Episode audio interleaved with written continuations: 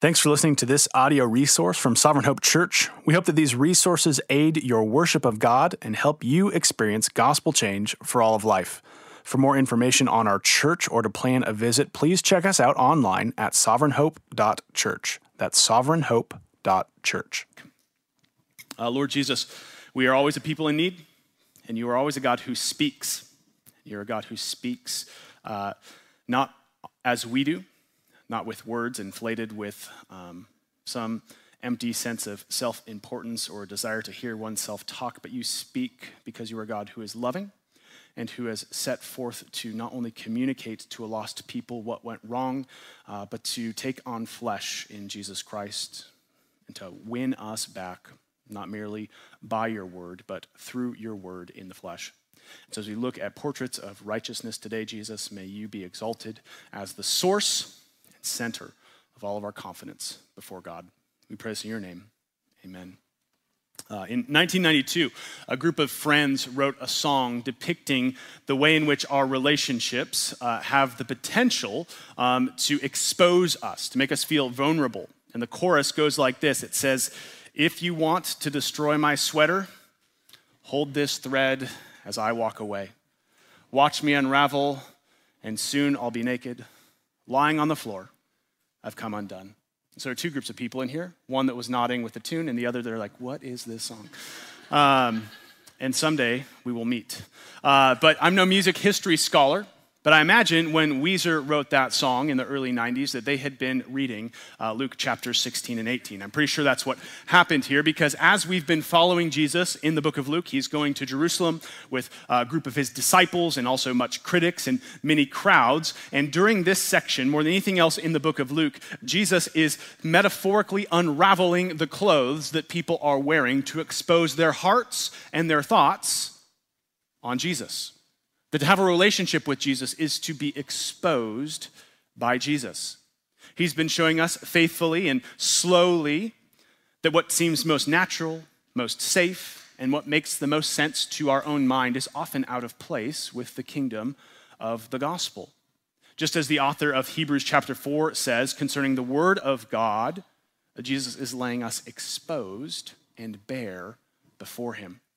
This is bad news for those of us who think ignorance is bliss, but it is good news for any of us who want more than fraying sweaters and false hopes when it comes not only to how we react and respond to God, but how we live in this world. And what's happening in these chapters is Jesus is really unpacking a significant statement that he made in chapter 17, where he says, Whoever seeks to preserve his life will lose it, but whoever loses his life will keep it. Now, if you've been around church, you uh, or know just culturally of Jesus, he often speaks in these platitudes that we kind of just chalk up and be like, well, yes, that's a Jesus-y thing to say. But he really means it. And what's been happening in these chapters is he's showing us how he means that. Last week in the parable of the persistent widow, he said, Lose your self worth. Be the persistent widow. Keep going. And you'll find what you hope for from the God who is better than an unjust judge. And today, this continues because there's an upside downness to the gospel, which only makes sense when we understand the realities of the gospel. That is, to know Jesus and what he's done to save us from our sin. It undoes us, but it does so to remake us. It does so to reframe our reality by reframing and restoring our relationship to God. And in today's text that was just read for us, we saw these dueling realities. We saw a man who seemed to have it all right but he got it all wrong. We also saw a man who had everything wrong, but he got it right. And we see the words of Jesus, who has come to warn those who feel right, but who are actually in the wrong, and to comfort those who feel wrong, but who by mercy can be made right in Jesus Christ. And a primary thing we've seen in the book of Luke is that what you think saves you shapes you. And his parable continues to drive that point home today. And our main point is simply this the gospel is for those who need it, and you need it. The good news of Jesus, doing everything required to save sinners and restore us to God, is for those who need it, and you, and you need it. And in this parable, we see three points. First, we're going to see the Pharisee and blind self sufficiency. Then we're going to see the tax collector, an obvious sinfulness. And then lastly, as Jesus gives us his verdict of these two men, we see merciful salvation. So that's kind of our roadmap forward today. But as we begin, I want to frame our, our thoughts here, kind of frame our world that Jesus is speaking into, because Luke actually tells us, if you notice in verse 9, why Jesus gives us this parable. In other words, he's telling us how we can apply this to our lives and to what hearts this parable matters. He says this in verse 9 He says, He also told this parable to some who trusted in themselves that they were righteous and treated others with contempt. Our world talks often of the problem of not being able to trust ourselves or a lack of self confidence. Be confident in your ability to study hard and pass an exam. Be confident in your ability to go to the gym after training and beat your PR. Be confident to take that recipe from Instagram and execute it to the fullest, but be not confident in your own righteousness. That's what Jesus is talking about here. And what's interesting to see is that righteousness is the target. Righteousness here in verse 9 is what people wanted. It's what they labored for. It's what they thought they had. But at the end of the day, it's what one man misunderstood and what another man received. All of us have probably heard that word righteousness before, but do you really know what it means? And if you know what it means or think you know what it means, is it something that you would describe in relationship as what you're seeking out, as what you're hoping to have, as what is desirous or satisfying to you? You see, righteousness hits our ears sometimes like the word sodium chloride does. It sounds academic, potentially dangerous, complicated. If I told any of you you just accidentally ate food laced with sodium chloride, you'd pause until you remembered that sodium chloride is just what? It's just salt. Salt's good. It tastes good, it's helpful, it's wonderful. The world loves salt, and the world loves righteousness.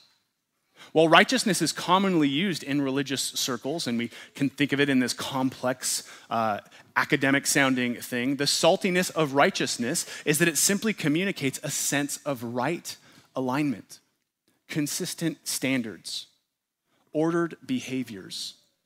It is fairness, it is justice, it is peace, it is provision. The Old Testament speaks of righteousness in connection to another word the word shalom, total comprehensive wholeness. Righteousness at its base is rightness. Everyone wants rightness. We want things to be right in our own lives. We may interpret it differently, but just as Blaise Pascal says that happiness is at the heart of all of our decisions, the Bible goes one step further and says righteousness is at the heart of all our decisions. The person seeking an abortion wants rightness. She wants a world where risk and the unknown threats to her dreams and plans have been made safe and realigned. The person seeking gender affirming surgery wants righteousness. They want the structure of their flesh to be drawn in accord with the thoughts of their mind. The college student going to frat parties wants righteousness he wants his behavior to be recognized so that he can be declared socially right by those who seem to have it all. The spiritualist wants righteousness. They want the world to be connected in peace, feeling a sort of intimacy with one another across the globe. The hope for the Christian is righteousness, that we would have peace with God. We all want righteousness. Why is that? Well, it's because we are made in the image of God Himself. We are made out of an overflow of God who is righteousness. He is perfect in every way. He is all the things we want in our rightness. He is loving, He is just, He is pure, He is generous. And this is precisely because, as a Christian, uh, we worship a God who is Trinity, who is loving, merciful, generous, and in community in and of Himself. Three persons in one God. And because we are made in His image, we all have this natural North Star of righteousness. We are drawn to it like magnets. We seek for it. We desire it, but there's a problem. And here's why everyone looks for righteousness on, under every rock and stone. The problem is in Genesis 3, when the first humans that God made, Adam and Eve, rebelled. They had rightness with God, but they became unrighteous when they rejected God as the true source of peace, as the true source of love, as the true source of authority. And they were deceived and took matters into their own hands. Now that rightness has been shattered, and we are left treasure hunting with a desire for righteousness, but we seek it in a world full of dollar store goods, looking and seeking for that which is in, in itself God. We're seeking Him and His beauty. And that's what leads us to idolatry. And that's what leads us to things in this world that look for righteousness. And Jesus introduces this in a really profound way in verse 9. And I don't know if you noticed it, but he said that those who sought righteousness in themselves treated others with contempt, which means this this is pretty staggering. There is nothing more shaping on culture, sacred or secular, than where you think you find your rightness. There's nothing more powerful that shapes how we interact with one another, sacred or secular, than where you believe you find your peace. Which means this if you're in here today, you had better make sure you know where your righteousness is from and what your trust is in it. It's in the context of desiring and trusting in self righteousness that Jesus gives a parable about two men, two men who are going before God. We read this in verse 10, where Jesus says this Two men went up into the temple to pray one a Pharisee, and the other a tax collector.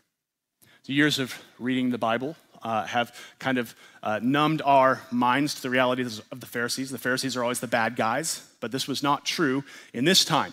People didn't know the Pharisees were the bad guys. And so when we read this, we already read Pharisee and we're like, yeah, they are the worst. But this would have been throwing rocks at the studs of the day the people who everyone wanted to be, the hope, the most generous, the most kind, the most righteous superstars in life. That's who the Pharisee was. He was the good guy. The tax collector, on the other hand, was the bad guy. He sympathized with Rome. He was most likely a thief. He was seen as the outsider in this text. And the context are these two men one who was the representation of what is good, and the other who's the representation of what is suspect at best. They both go to the temple to pray. And if you look at the Old Testament, this happened in the morning for a sacrifice and in the evening at a sacrifice. There were times people went to the temple, and here's why we need to pay close attention to this. Whether you identify as Christian, or whether you are here wondering where Christianity fits in kind of the world of spiritualism or worldview, both of these men sought God, spoke to God, and understood their reality in relationship to God.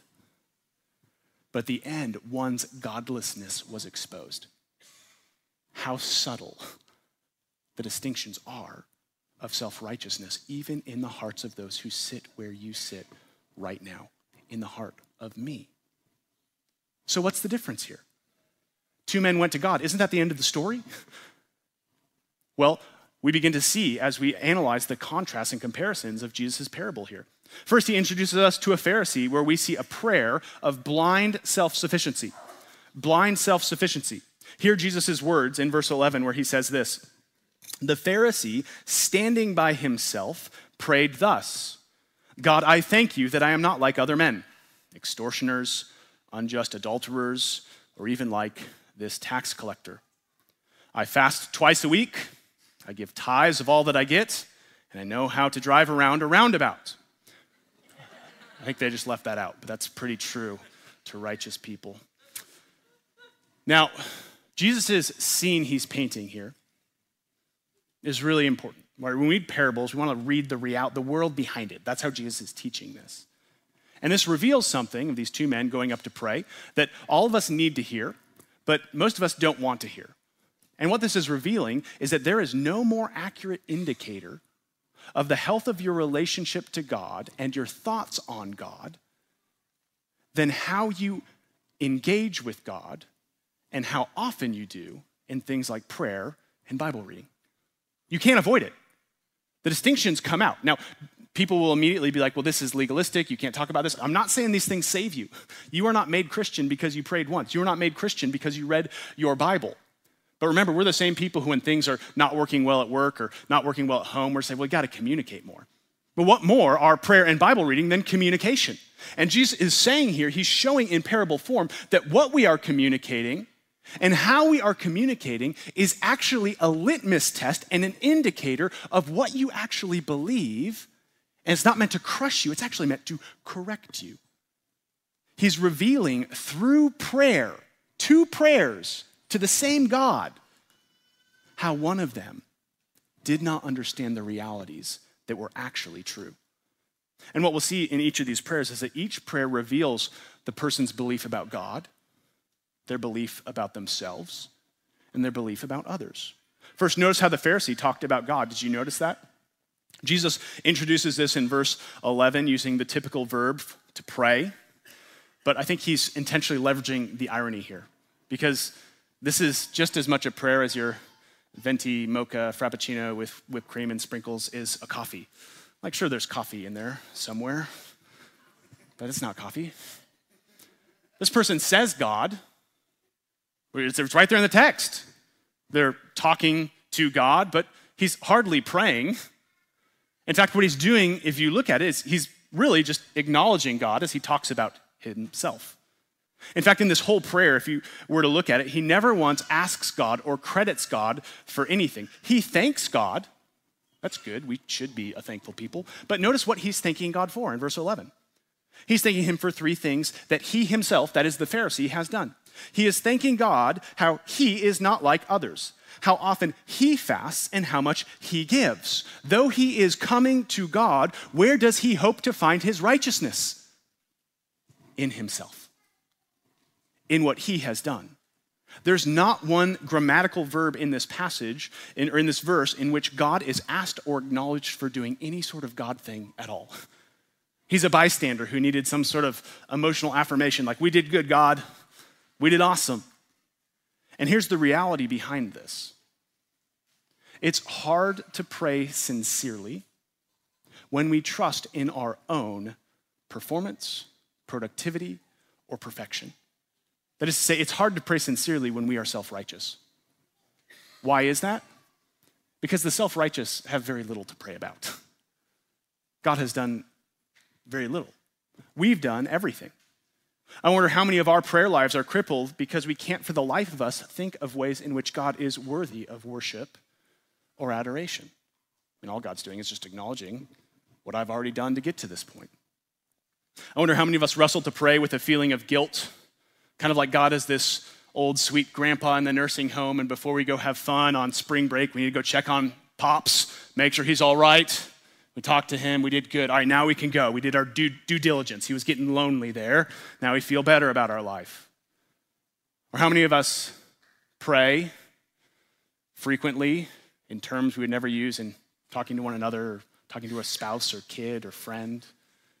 Because in our language of legality, we're actually expressing what our hope is before God. And that is that it's in some formalism and not a relationship. That our verbose words reveal a lack of simple intimacy. Remember, Jesus already taught us how to pray earlier in this book in the Lord's Prayer, which, as we talked about at that point, was really the disciples' prayer. And how does he begin? What's the first thing he tells us to be mindful of when we pray? Well, in Luke 11, verse 2, he says this Father, hallowed be your name, your kingdom come. Jesus says, begin prayer with the name of the Father. This man, the Pharisee, begins his prayer in the name of himself. But prayer doesn't fly with big people. Prayer doesn't flourish with your own kingdom desires. Prayer begins, ends, and is sustained by a Father who is hallowed and set apart over all things. If this man has righteousness in himself, then he doesn't need God for anything, and prayer to God will look ultimately like praise for oneself. And now we see that the words of his prayer also reveal something about how he treats others. How does he treat others? Well, the only thing he's grateful to God about, we see in verse 11, is what? He's grateful that he is not like the others. He's not like the extortioner, the unjust, the adulterers, or even the silly tax collector or the person who doesn't know how to go around roundabouts. And if righteousness is contingent upon our own self sufficiency, that is to say, if you don't understand the gospel of scandalous grace, then you will always see other people as either threats or tools to your own end. Now, what do I mean by that? That, you always see people as threats or tools without a doctrine of grace. Well, uh, take for instance the way in which Cain and Abel reveal the threat of others in our own acts of self righteousness. In Genesis chapter 4, right after the fall, uh, there's hope for parents, right? The first parents after sin uh, had two kids murder each other. Uh, if you haven't done that yet, you're crushing it as a parent. So there's good, there's hope. Keep reading to the end, we'll make it. Um, but what happened is Cain went and offered uh, from the fruit of the field. Abel went and offered from the fruit of the flock, his choice portions. And God, uh, the Bible tells us, had regard for Abel, but not for Cain. God delighted in Abel. There's nothing said about what he just didn't take regard for Cain's offering. And so, what did Cain do? He killed Abel. Why? Well, Scripture helps us interpret Scripture. 1 John 3.12, uh, the Apostle John says this. He says, because his own deeds were evil and his brothers were righteous. You see, Cain failed to realize that the problem of his rightness, of him having regard before God, he failed to realize that problem of rightness was between his sinful heart and God. And instead, what did he see the problem of rightness as being? Between him and his brother. If he wanted peace, he had to eliminate the threat. If he wanted his offering to have regard, get rid of competition. So he killed Abel.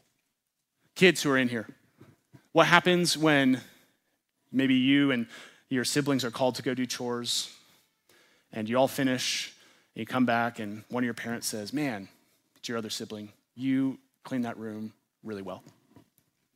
Do you typically just stand and clap and say, Yes, parents, they have done the most perfect job? No, we make excuses, right? Well, they, they had more time. They actually just threw things in the closet and closed the door. We begin to tell them of all the, the things that our siblings did not do right. Now, why do we do that? Why do we point out their faults? Because we want them to understand that we are just as good, that they aren't that great. We see them as a threat to, if they're getting affirmed for that, then I have no hope for affirmation. So I have to slander them in order to get it. And parents, we do this all the time, don't we? As adults, what happens when someone else gets the promotion over you? What happens when someone else gets the first date over you? What happens when someone gets the house you always wanted? They pretty quickly become threats, don't they? And out of that reality, choices, decisions, and actions are made. And this is why Jesus says that those who trusted in themselves treat others with contempt. That's not only seeing people as threats, but sometimes it's seeing people as tools. Sometimes we move towards people who are in suffering. We move towards people who have lousy sacrifices. Uh, we care for them not because we love them, but because we want to be judged in comparison to them, right? This is what the Pharisees did. They wanted to be around. This is the Pharisee in this text. He was around all these other people, but he was distinct from the others. He stood apart from them so that his righteousness would be obvious. These other people who the Pharisee met with in the temple were meant to leverage. Look at the peasant commoners, look at the poor widow, look at the poor tax collector that I'm around so that you could see how special and distinct I am. I, uh, this might be a shock to you. I'm not very fast um, for a man, but I am faster than my wife. So, uh, which I feel great. You know, disciples in the Bible brag about who's faster, so I'm not being arrogant. I'm just being biblical, saying I'm faster than my wife. So, so what happens when I feel particularly down with myself is I'll challenge, we, I, I do this, okay? I challenge my wife to a race. And so far, I am undefeated. Now, why do I do that? So that I can tell myself I'm fast, when in all reality, I am like mere years away from my son beating me in a foot race. It's that old adage, like, you know how to outrun a bear? Just hike with slow people. That's what we do often. No, I, no, my wife is not the slow person. I will die in a bear's mouth to love my wife. Guys, pick up on a transition, okay? Goodness gracious. But what if you took a moment to assess your relationships? What if you took a moment to assess why you do engage in discipleship? or why you don't. And what's at the heart of those? How many of you hold back from discipleship or confessing sin or being known because you worry that someone will see that you actually lack some sort of external righteousness in comparison to others? How many are quick to go to those who are in need because you get to be seen as the superhero condescending to the wretched mess? But you're anxious for anyone who might be more advanced in their walk with Jesus to come and help you because you don't want to be challenged by the fact that you might be faster than your wife, but you're slower than everyone else.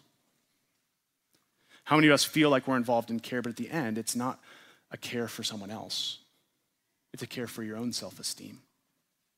You see, this Pharisee stood by himself, but he wasn't near anyone. And if the righteousness of God is found primarily in you, then you will always, by nature, keep the others at a distance so that you can be righteous. But the posture of this Pharisee was not only in contrast to others, but we see how he stood and understood himself in, con- in tension with God. You see how he views himself in this text.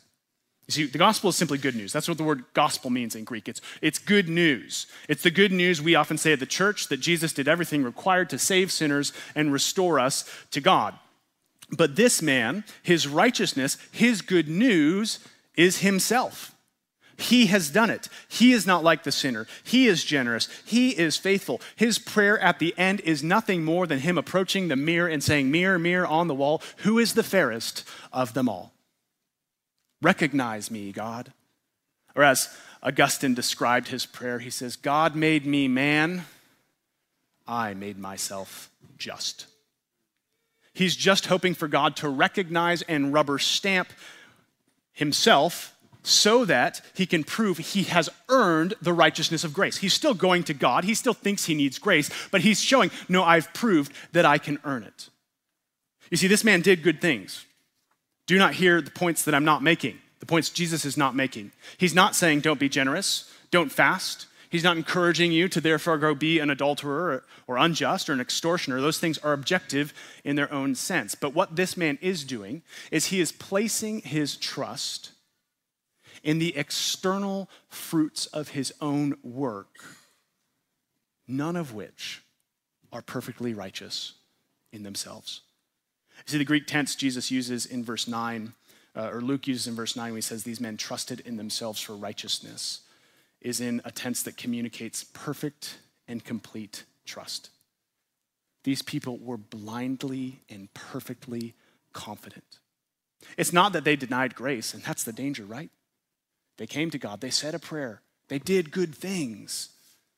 But what his prayer revealed is what many of us in here who are Christian still wrestle to distance ourselves from. His prayer revealed that he needed grace, but it also revealed that he was good enough to deserve it. That I did all these things, therefore I am righteous. Because of what I've done, Father, be gracious to me. But Jesus already speaks of this heart in Luke 11 39, where he says, You Pharisees, you clean the outsides of the cup and of the dish, but on the inside you're full of greed and wickedness.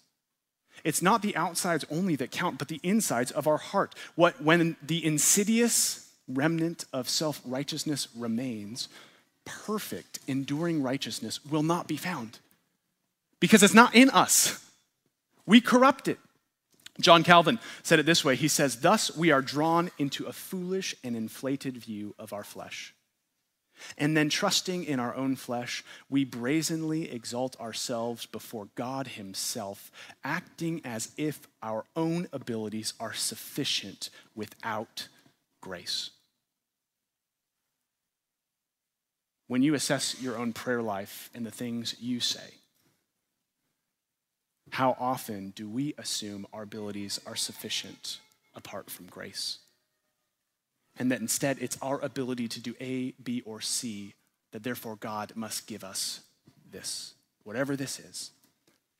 But when our own righteousness is trusted, Jesus's never will be. In the church, it's easy to be a Pharisee in more cleaned up ways, acknowledging God, talking to God, praying to God. But if our perfect trust is that God would accept us for what we've done for our own righteousness, we miss righteousness. Brothers and sisters, the gospel is not for those who deserve it, the gospel is for those who need it. And you need it. We need God's righteousness, but it has to come. It must come. And for all who get it, it will come apart from your own works. And instead, it must come from a keen awareness and a total disregard of not our own worth, we are made in the image of God, but of our own merit, thinking that we deserve what God freely gives. And this is where we see the brief prayer of the tax collector with our second point clear sinfulness clear sinfulness. And looking at these contrasts, uh, the brevity of the tax collector's prayer uh, shows us the simplicity of the contrasts that are made. Jesus continues in verse 13, he says, But the tax collector, standing far off, would not even lift up his eyes to heaven, but beat his breast, saying, God, be merciful to me, a sinner. One Pharisee prayed visibly robed in his own self righteousness. Another, socially scandalized and corrupt tax collector, prayed about his obvious unrighteousness. And in this, Jesus is turning the tables of our own hearts. And the posture, just look at the physical posture in comparison of these two men, couldn't be further. The Pharisee stood near, but on his own. The tax collector stood far off.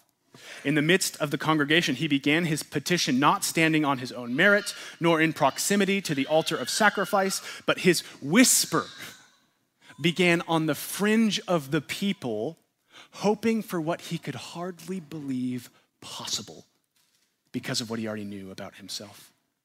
And Jesus' Jesus' verbs here draw a distinction too. In verse 11, the Pharisee, he uses the verb prayed. He did all the things we would have thought about with prayer. But do you see what's lacking in this or in verse 13? It says the tax collector said. This doesn't even look like a prayer that people would recognize. This looks like, I don't know, some weak, meager, accidental confession. But notice what that meek, meager confession reveals about his view of God. It's seen in his very opening words. The Pharisee has no direct verb aside from thankfulness attached to God, but the very first word of the tax collector is God, you be merciful to me. Instead of placing himself and his own work at the center of his pursuit of rightness, he placed God on the mercy seat and realized that he gets nothing unless God does it. If righteousness were to be his, it is no act of man, but an act of mercy, mercy from God himself. If the gospel was for those in need, he saw himself as one in need. He realized neither his wealth nor his worldly possession was worth anything in regards to righteousness. But there was a God who stood in the gap. And were he to be made right, God would have to act. And secondly, we see his view of others. So if you have your Bible, this is a good Bible study. Open up to verse 13. I'd like you to notice all the things he says about others. Go ahead, look at it. Think on it. What does it say? Nothing. there is nothing in it about others. When it comes to our own prayers for righteousness, other people do not matter. This person avoided the mistake of Cain, who, who encountered the problem of rightness and made it about Abel. This person realized that his problem is with God and his own heart and no one else. It is so common when you assess the anatomy of your own prayer life to constantly be praying for the sins of others, as if other people would stop sinning against you, righteousness would flourish. But this man shows us that the problem, I'm not going to quote Taylor Swift again because I butchered it last time, but the problem is him. It's in his own heart. You see, the best step to being in awe of mercy is to stop praying for the theys and thems in your life and start praying for the me's and my's. To realize that you are the person who needs God more than anything else. And therefore, when we go to others, we bring nothing than the God who himself is merciful to us. He prays to the Lord for himself because of what he knows about himself. And here's where we see, lastly, the view of the man's, uh, or the, the, the tax collector's view of himself. Says he stands far off. As he, he sees himself as Paul rebukes uh, Elymas in Acts 10. He says he is an enemy of righteousness. He's at odds with the very thing he hopes to have. He saw himself with one qualification and as one thing. What is it? A sinner. This man was right with Rome. He was probably right with his bank account. We'll see more about that as we get into the story of Zacchaeus. He was probably right with his friends who had a similar sphere of influence in the culture, but he was not right with God. And that was too much to bear. He beat his chest, he lowered his gaze because he understood that apart from God's merciful giving of righteousness, nothing is ever right. But here's the wonderful declaration Jesus makes in the end the only qualification the sinner brought was his sin. But when sinners bring our sin to the altar of God, we find that is the only qualification that God will accept. Nothing else matters. And this is our final point, where we see merciful salvation. Notice what Jesus says in verse 14.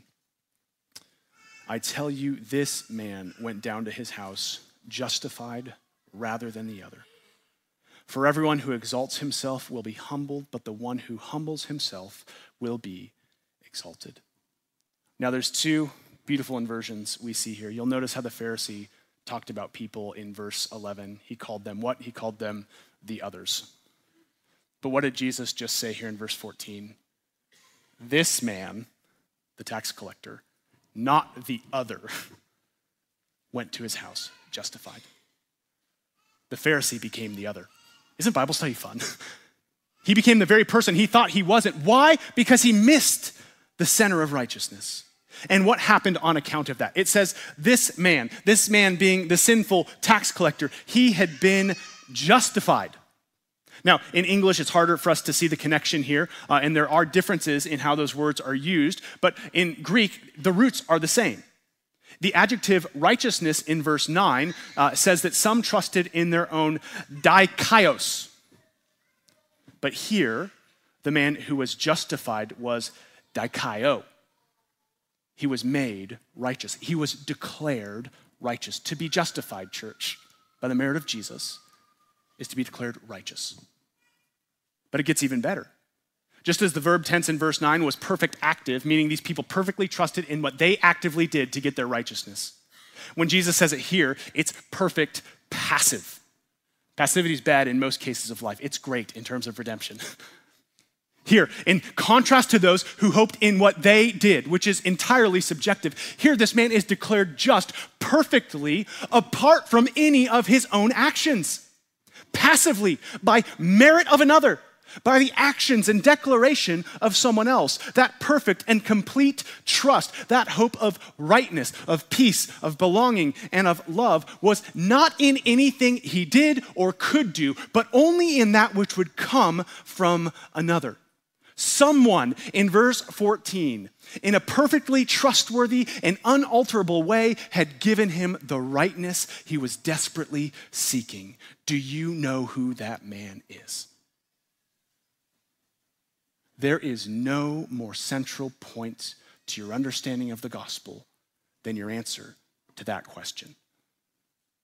Do you know who that man is? You see, in the Old Testament, we read about these offerings that were made. They happened in the morning, they happened in the evening daily. They were called burnt offerings. And Leviticus tells us the significance of these burnt offerings in Leviticus 1, verse 4. It says that the person bringing the offering is to lay his hands on the head of the burnt offering, and it shall be accepted for him to make atonement for him. And once the animal was burnt on the altar, verse 9 tells us that that would rise to God as a pleasing aroma to God. In other words, the God who had already revealed himself as loving towards his people, but who is now hostile towards their sin, was able to love that which he once hated. How? By the means of atonement, by a sacrifice that rose into his mind and didn't just legally change something, though it's true, but it resulted in the affection, the pleasure of God.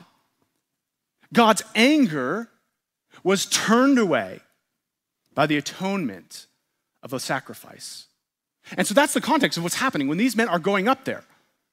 These offerings are being made, there's blood running everywhere, there's smells and there's prayers and there's crowds. And this man, standing far off from the righteousness of God, far from the righteous glory of everything he hoped for, knew his sin. He saw that blood. He smelled that burnt flesh and he beat his chest, and his prayer was, Let it be for me. Let it be for me. Let that blood please God. Let that blood cover my unrighteousness. Let that blood be the affirmation not of God's displeasure, but of God's eternal pleasure for those for whom he accepts a sacrifice. You see, this is really beautiful.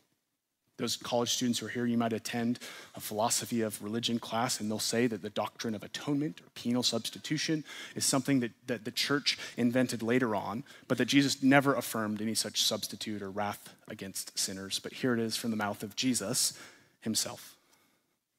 Four times the phrase, have mercy on me, appears in the book of Luke. In all four of those, it's the typical verb that would be translated, have mercy on me. But here, Jesus uses a different verb. It's a verb that's only used this way in one other spot in the New Testament. The first is here in Luke 18. The second is in Hebrews chapter 2, verse 17. When extolling the beauty of Jesus, the Son of God, greater than Moses, sacrifice of all sacrifices, says this He says, Therefore, he, that is Jesus, had to be like his brothers and sisters in every way so that he could become a merciful and faithful high priest in the service of God to make propitiation, or what the NIV translates, atonement for the sins of his people. That make propitiation, make atonement, is the exact same verb translated here in Luke 18, verse 13, as be merciful. The cry of this man was not merely for mercy, but he understood the means of mercy. He understood that if there were to be the favor of God, if there were to be a disposition of love and a free gift of mercy, it had to be by means of atonement, of propitiation, and of sacrifice. And the very Jesus who in this passage declared the metaphorical sinner just is the same Jesus who will always answer the real prayers of real sinners with real mercy. Why? Because he did it. Because he is the center of our prayers because he is the perfect hope for those who trust in righteousness. It is righteousness, not our own. John Chrysostom, an early church father, said this. He said, If we pray with humility, smiting our breasts as the tax collector, if we utter what we did, if we say, Be merciful to me, a sinner, we shall obtain all. That is to say, we shall obtain righteousness. The gospel is for those who need it. And we need it. We need to be made right. And there's only one way to get it. Only one person who could give it. And it's not you. It's not me. It's not your spouse or your paycheck or your degree. It's the mercy making man, Jesus Christ. Would you come to Him? Would you lay down all of the verbs centered on yourself? And would you throw yourself in simple but certain confession upon this Savior? Be merciful to me, a sinner. There's nothing more central to your life and your culture than this answer.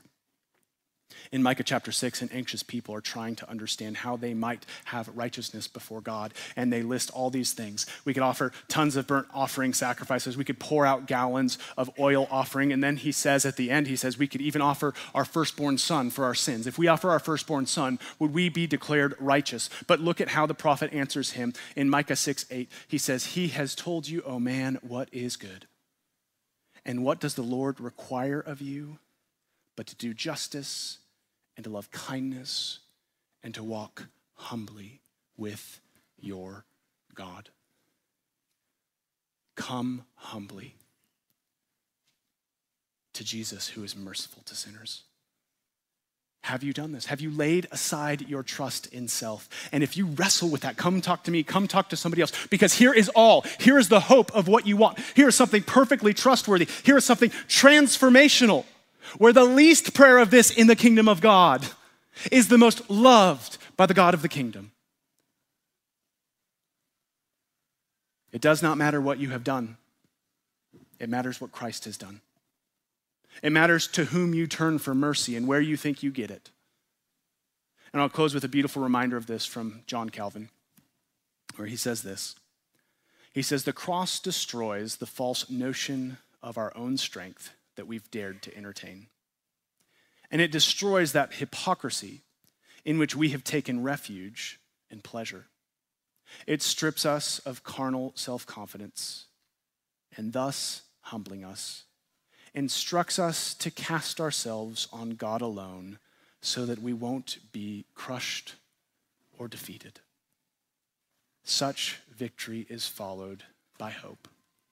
Since the Lord by providing what he has promised, establishes his truthfulness for what lies ahead. Trust not in yourself, but on Christ, who has fulfilled the promise for us. The gospel is for those who need it, and we need it. Let's pray.